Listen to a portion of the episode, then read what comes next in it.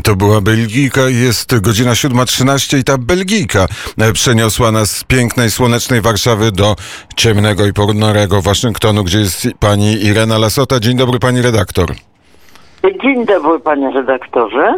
I w tym ciemnym, e, ponurym, a właściwie e, jasnym, bo to było wczoraj, e, podpisano bardzo ważne porozumienia w obecności prezydenta Donalda Trumpa, porozumienia między Izraelem a Emiratami Arabskimi i Bahrajnem. Towarzyszą temu rozmaite zdarzenia na Bliskim Wschodzie, ostrzał rakietowy terenów Izraela ze strefy gazy i rewanż. Dziś rano samoloty izraelskie zbombardowały cele w strefie gazy. Jaki jest pani komentarz do tego e, porozumienia? No jeśli pan redaktor pozwoli, to dosyć złośliwy komentarz, ponieważ od samego początku, to właściwie od kilku tygodni dopiero był ten początek, kiedy e, Biały Dom ogłosił, że e, jest w trakcie organizowania wielkiej konferencji pokojowej, podpisania umów pokojowych. Wszystko to wydawało mi się dosyć podejrzane, przede wszystkim dlatego, że to nie ma co tu mówić o żadnym pokoju, skoro ani Emiraty, ani Bahrajn, który się dołączył niedawno, nigdy nie były w stanie wojny z Izraelem.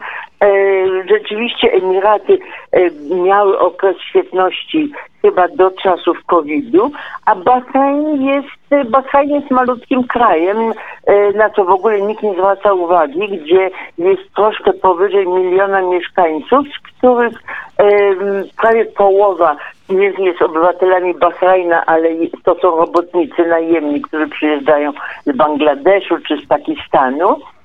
No, Biały Dom zrobił wokół tego no, wielką, wielką aferę. Z, zaproszono setki gości, którzy byli w ogrodzie przy podpisywaniu tego. E, tej, tych umów, które były podpisywane w trzech egzemplarzach, w czterech egzemplarzach i w dodatku jeszcze potem podpisano coś, co nazywa się porozumieniem abrahamowym, czyli od Abrahama, e, ojca i e, Izaaka i Ismaela, czyli i Arabów, i Żydów, i podkreślano tutaj e, i premier Netanyahu, i e, obydwaj ministrowie spraw zagranicznych Bahrajnu i Emiratów, że to jest takie wielkie wydarzenie i różne religie się teraz pogodzą po kilku tysiącach lat. Tak jakby spór między Izraelem i krajami arabskimi dotyczył religii. Akurat są to religie w miarę zbliżone i trudno powiedzieć, żeby wojna pomiędzy e, Izraelem i e, Palestyńczykami e, była wojną religijną, zwłaszcza, że no teraz jest ich mniej, ale kiedyś wśród mm, Palestyńczyków było też na przykład bardzo dużo chrześcijan. No więc tutaj ta cała, mm, to całe podpisywanie bardziej wygląda na podwójne afery wyborcze. To znaczy z jednej strony e, jest to bardzo pożądane dla prezydenta Trumpa, który no, każdy głos się teraz liczy przed wyborami 3 listopada, a też te e, różne aluzje do tego, że będzie podpisywany pokój, bardzo pomogło premierowi Netanyahu, który ma no, coś w rodzaju rządu mniejszościowego, który zresztą może w każdej chwili teraz polecieć E, ze względu na e, powrót e, koronawirusa i lockdown, który Netanyahu zapowiedział od najbliższego piątku, a w najbliższy piątek z kolei zaczyna się żydowskie święto Nowego Roku, Oszaszana, które kończy się na zakończenie tego ośmiodniowego cyklu Nowego Roku. Jest najświętsze święto w religii żydowskiej Jom Kippur, w której właściwie nawet niezbyt praktykujący Żydzi idą tego dnia do synagogi.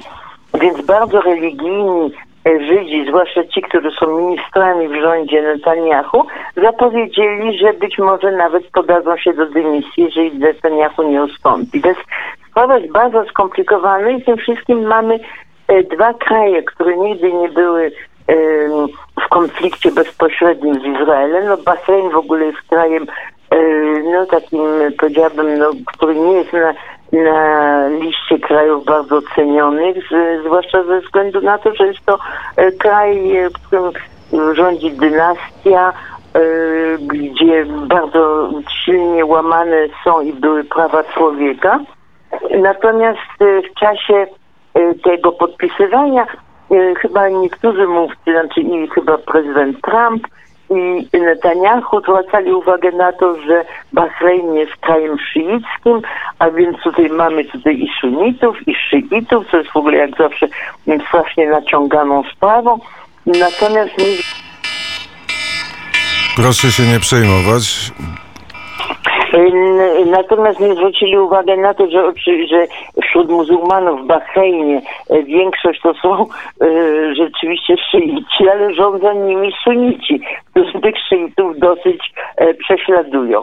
Więc w przemówieniu prezydenta Trumpa było kilka przemówień, bo on rozmawiał osobno z Netanyahu, osobno z tymi premierami.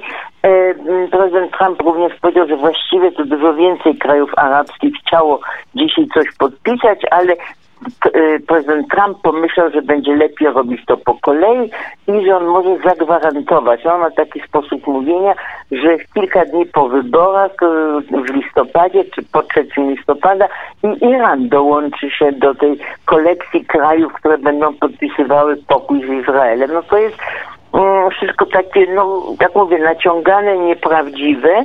No i jak pan redaktor powiedział, e, odpowiedzią na ten pokój na Bliskim Wschodzie i miłość między religiami e, była właśnie e, odpowiedź Palestyńczyków i odpowiedź e, Izraela, ponieważ rzeczywiście, jeżeli to dalej pójdzie w tym kierunku, to będzie całkowite e, opuszczenie, zdradzenie Palestyńczyków, po tych 70 y, prawie latach, y, kiedy y, wojna na Bliskim Wschodzie toczyła się między innymi o Palestynę i Palestyńczyków. Czyli pani zdaniem geopolityczne niewielkie znaczenie ma to porozumienie podpisane w Waszyngtonie, a wymiar wewnętrzny, czyli ta gorąca kampania wyborcza amerykańska, czy tutaj ten prezydent Trump zanotował jakiś wzrost poparcia i wzrost popularności? Tak, w środowiskach żydowskich na pewno tak. E, wie pan, tutaj akurat ktoś zwrócił uwagę na to, że kiedyś Y, chyba Kennedy, tak, Kennedy, prezydent Kennedy spytał e, e, premiera Izraela Ben Guriona, jak Ameryka może mogłaby pomóc Izraelowi, na co Ben Gurion odpowiedział, Ameryka może pomóc Izraelowi, jeżeli będzie demokratycznym, silnym, respektowanym krajem. No trzeba powiedzieć, że w międzyczasie się zmieniła sytuacja e, i premier Netanyahu przyjechał właściwie, żeby mobilizować tutaj e, wyborców e, pochodzenia żydowskiego czy e, związanych z Izraelem. I to może pomóc, ale też nie do końca, dlatego że o ile organizacje żydowskie, największe i najbardziej znane, popierają Izrael, to wśród demokratów i wśród E, ludzi, no powiedziałam, nowo, inteligencja nowojorska, e, bostońska, chicagowska.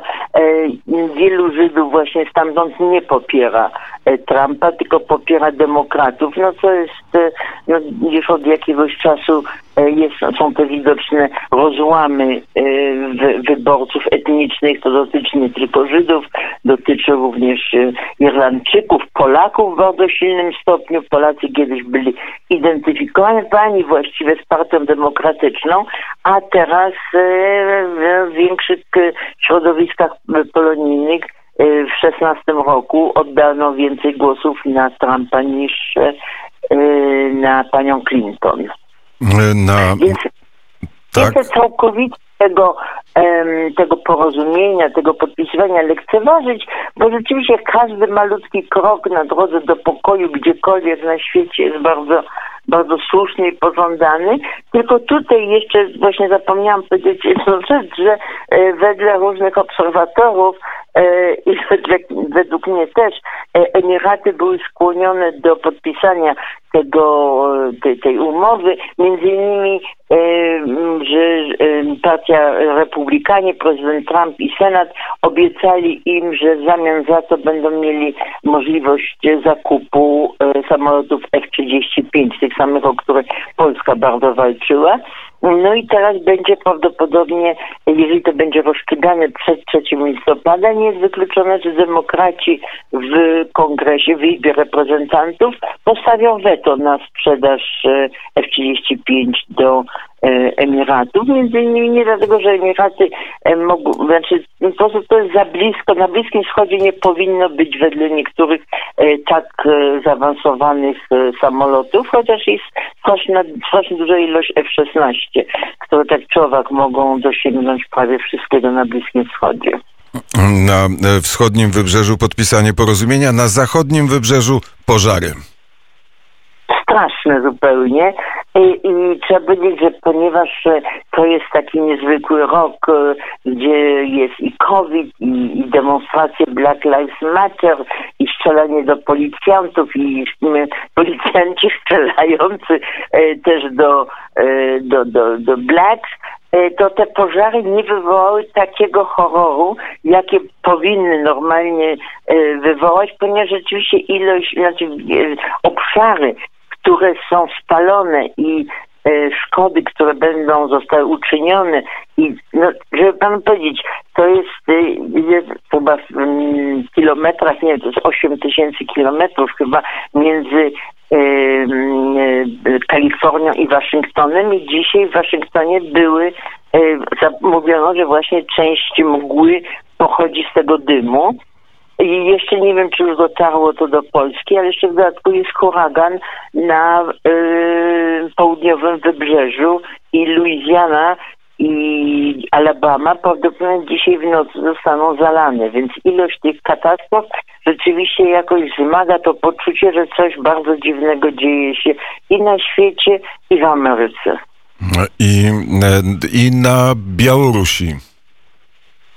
No Białoruś to jest zupełnie osobny przypadek w tym sensie, że y, na Białorusi można powiedzieć, że to nie wygląda na niczyją karę y, losu, tylko raczej na tak coś bardzo pięknego, po, podobnego do tego, co 40 lat temu zdarza, zdarzyło się w Polsce, ale być może tylko e, Polska i Litwa są krajami, które w pełni doceniają powagę tej sytuacji. Natomiast e, wydaje mi się, że już po pięciu tygodniach wygłaszanie po prostu deklaracji, że e, wszyscy kochamy Białoruś nie wystarcza, zwłaszcza po wczorajszej po wizycie Łukaszenki u Putina.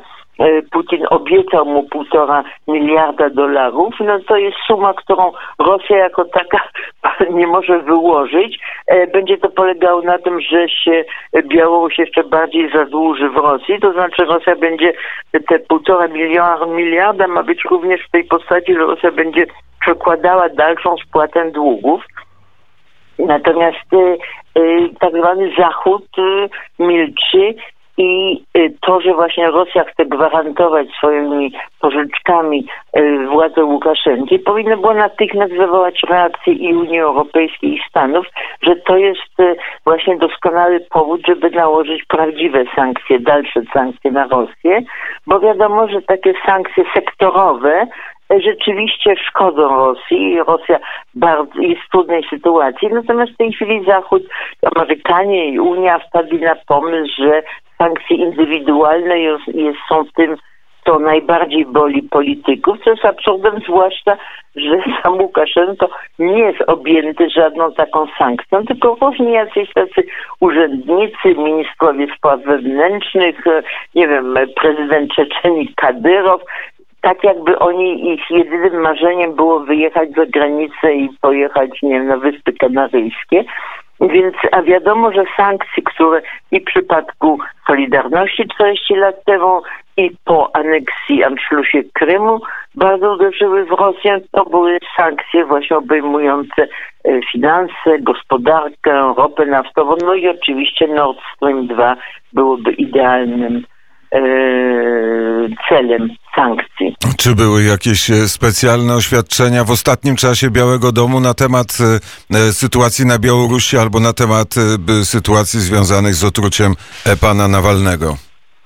No takie normalne oświadczenie, że nam się to nie podoba i że lepiej by było, żeby było lepiej. Nie, sprawa Nawalnego właśnie tutaj jest, no, jest ten sposób, że Niemcy jakby tutaj powinny pierwsze zareagować, e, czego nie zrobiły.